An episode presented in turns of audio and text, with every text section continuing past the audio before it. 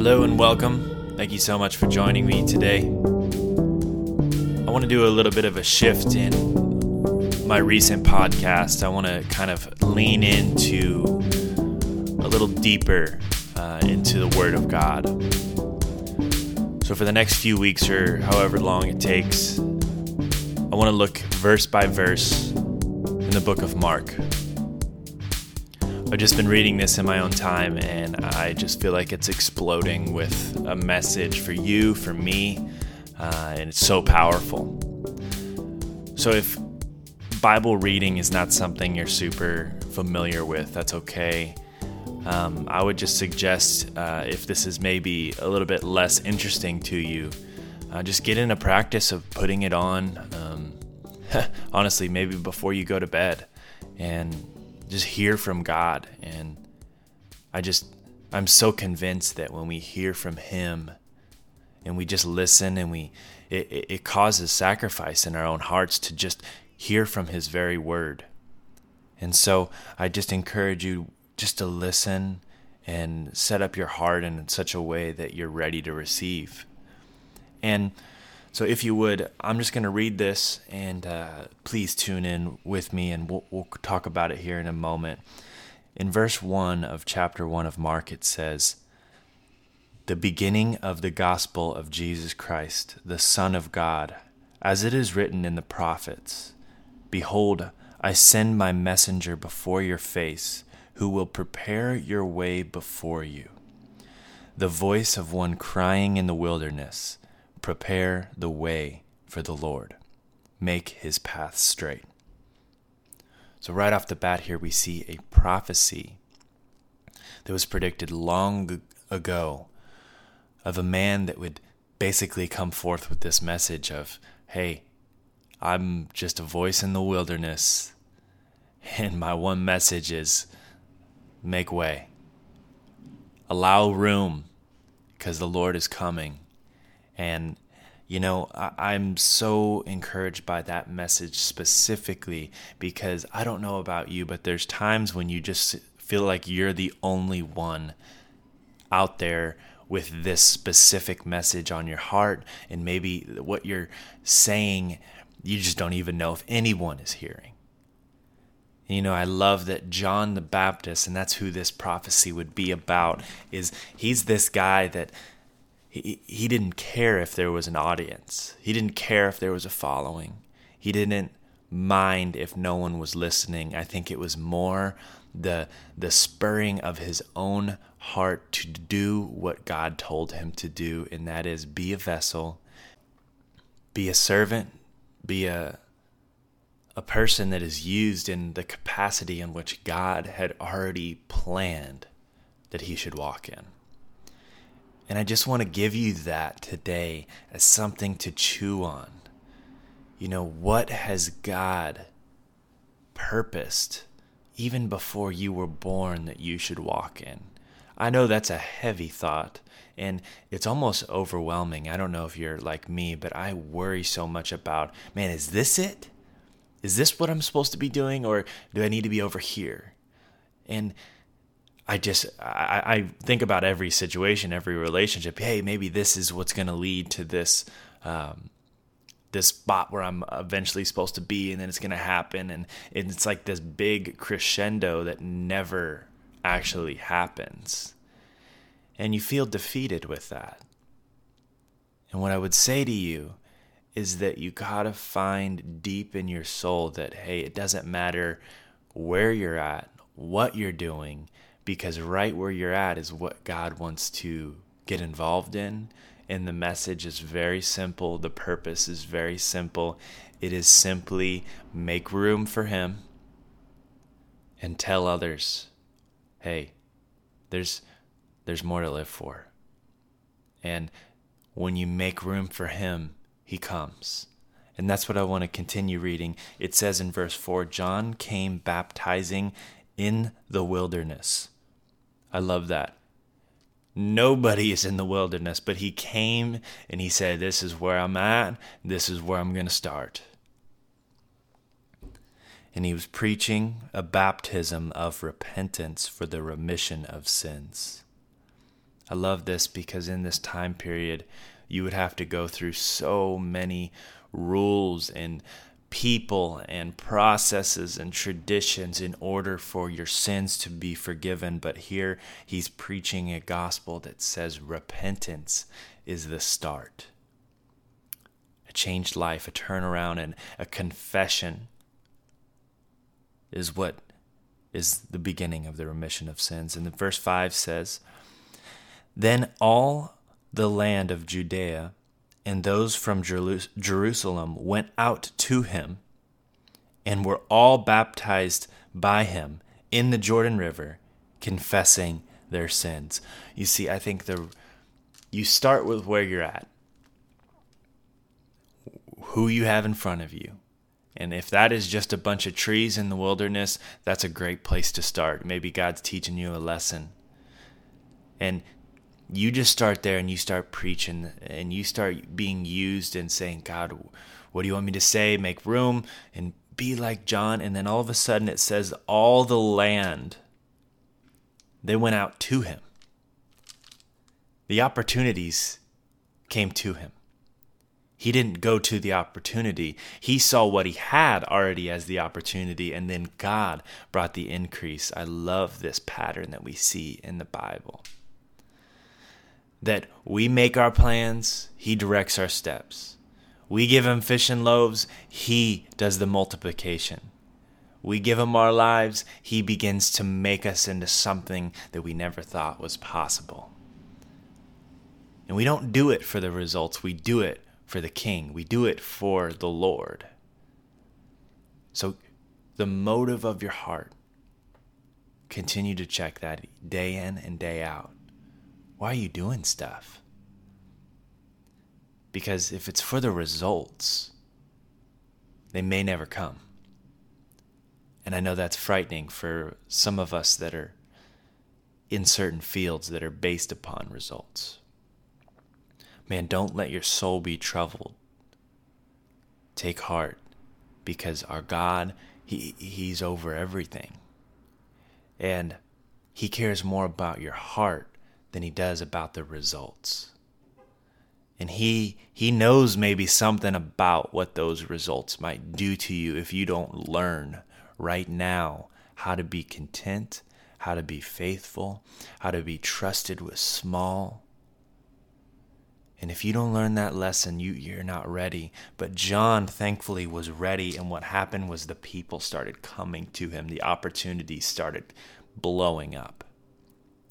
And it says that in verse 6 now John was clothed with camel's hair and a leather belt around his waist, and he ate locusts and wild honey.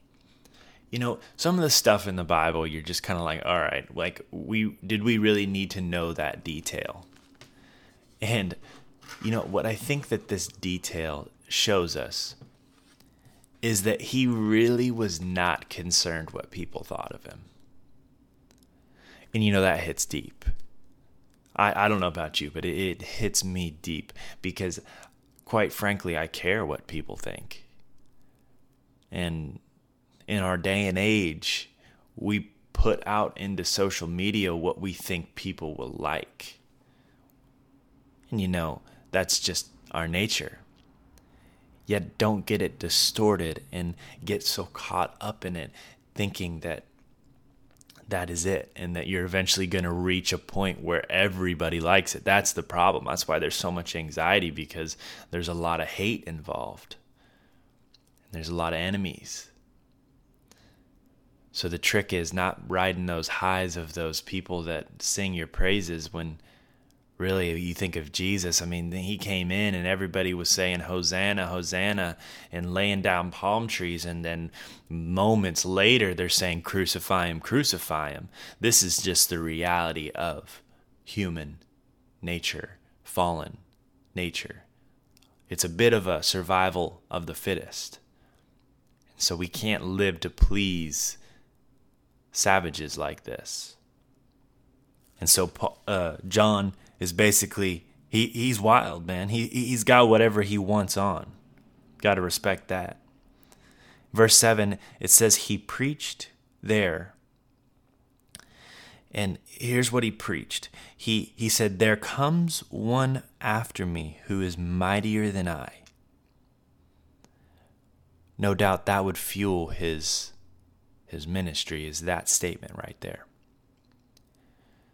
Do you believe that you are so much greater? Your life has so much more to it than even every bit of effort that you can put in. Because here, John is saying the crowds are starting to form, and he says, You haven't seen anything yet. Because there comes one whose sandal strap I am not worthy to stoop down and loose. What John is referring to is even the position of a servant the lowest position you can get, untying the dirty, stinky feet of someone. That position right there, he is not even w- worthy to do because that's how great and mighty our God is. This is the posture that I hope that we can have. That, you know, the Bible says the fear of the Lord is the beginning of wisdom. Do you have this sort of reverence for God? Do you believe that He is so much greater and so holy and so righteous and so powerful that the fact that He would even consider loving you is just humbling and, and uh, it's heart melting. And yet he does. And yet it's interesting that the position that Jesus would take when he would become flesh and he would become a man and he would come into the house of sinners, he would take this position of washing feet untying sandals. So John saying, I'm not worthy to do this to you, Lord, and the Lord saying, I am worthy, and this is the position I choose to take. I'm gentle and lowly of mine. I'm acquainted with your pain. I know your dirt. I know what people say about you. I know how messy it is, and I'm going to go to the lowest position so that you can know what kind of God I am. And let me tell you, you've never seen a God like this. The world religions are based upon pedestals. You try to climb and do and sacrifice to get to, but this relationship you can have with Jesus is based upon Him stepping off of that pedestal and coming down to you and meeting you in your worst of states. And He has done this so that we can never once in a moment say we've walked alone, that He doesn't understand. And that's the kind of heart I believe that, man, what if we had that? Man, what if we lived like that?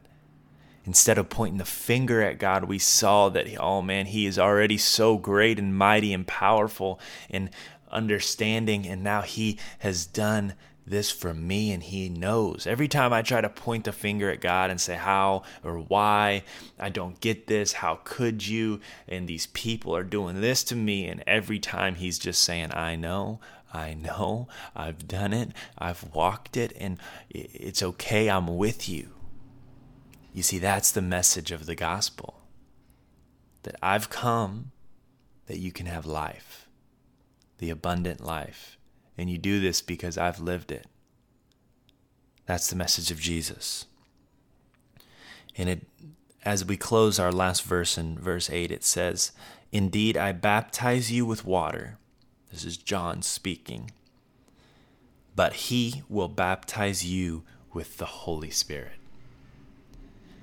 You see, anything we do with our physical hands is a physical thing, but what he's referring to is something groundbreaking that they would be so for it would be such this foreign idea of a spiritual act. On the outside, this baptism would be a symbol, but on the inside, it would be a move of the Spirit. And this idea of baptism is really pretty simple as you just go down into the water and immersed. It's like you go down and your old self gets buried in the grave, and as you come forth, it's this newness, this freshness, as you take a deep breath and breathe in of a new spirit, a new life. And this happens through the power only by God's Holy Spirit. And you know, it sounds sounds crazy. It sounds supernatural. And that's because it is. Is God has come down to the natural and invaded it with his presence. And through this process of you just surrendering and say, Make me new, make me like you, make me whole again, and let go of what's behind, and say, God, change me now.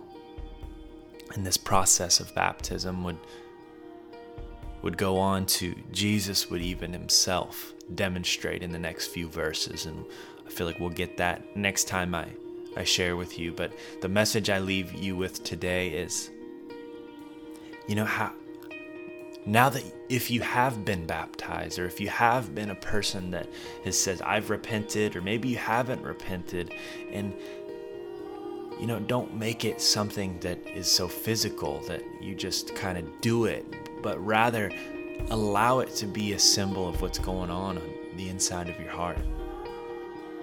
A change of directions, a change of being.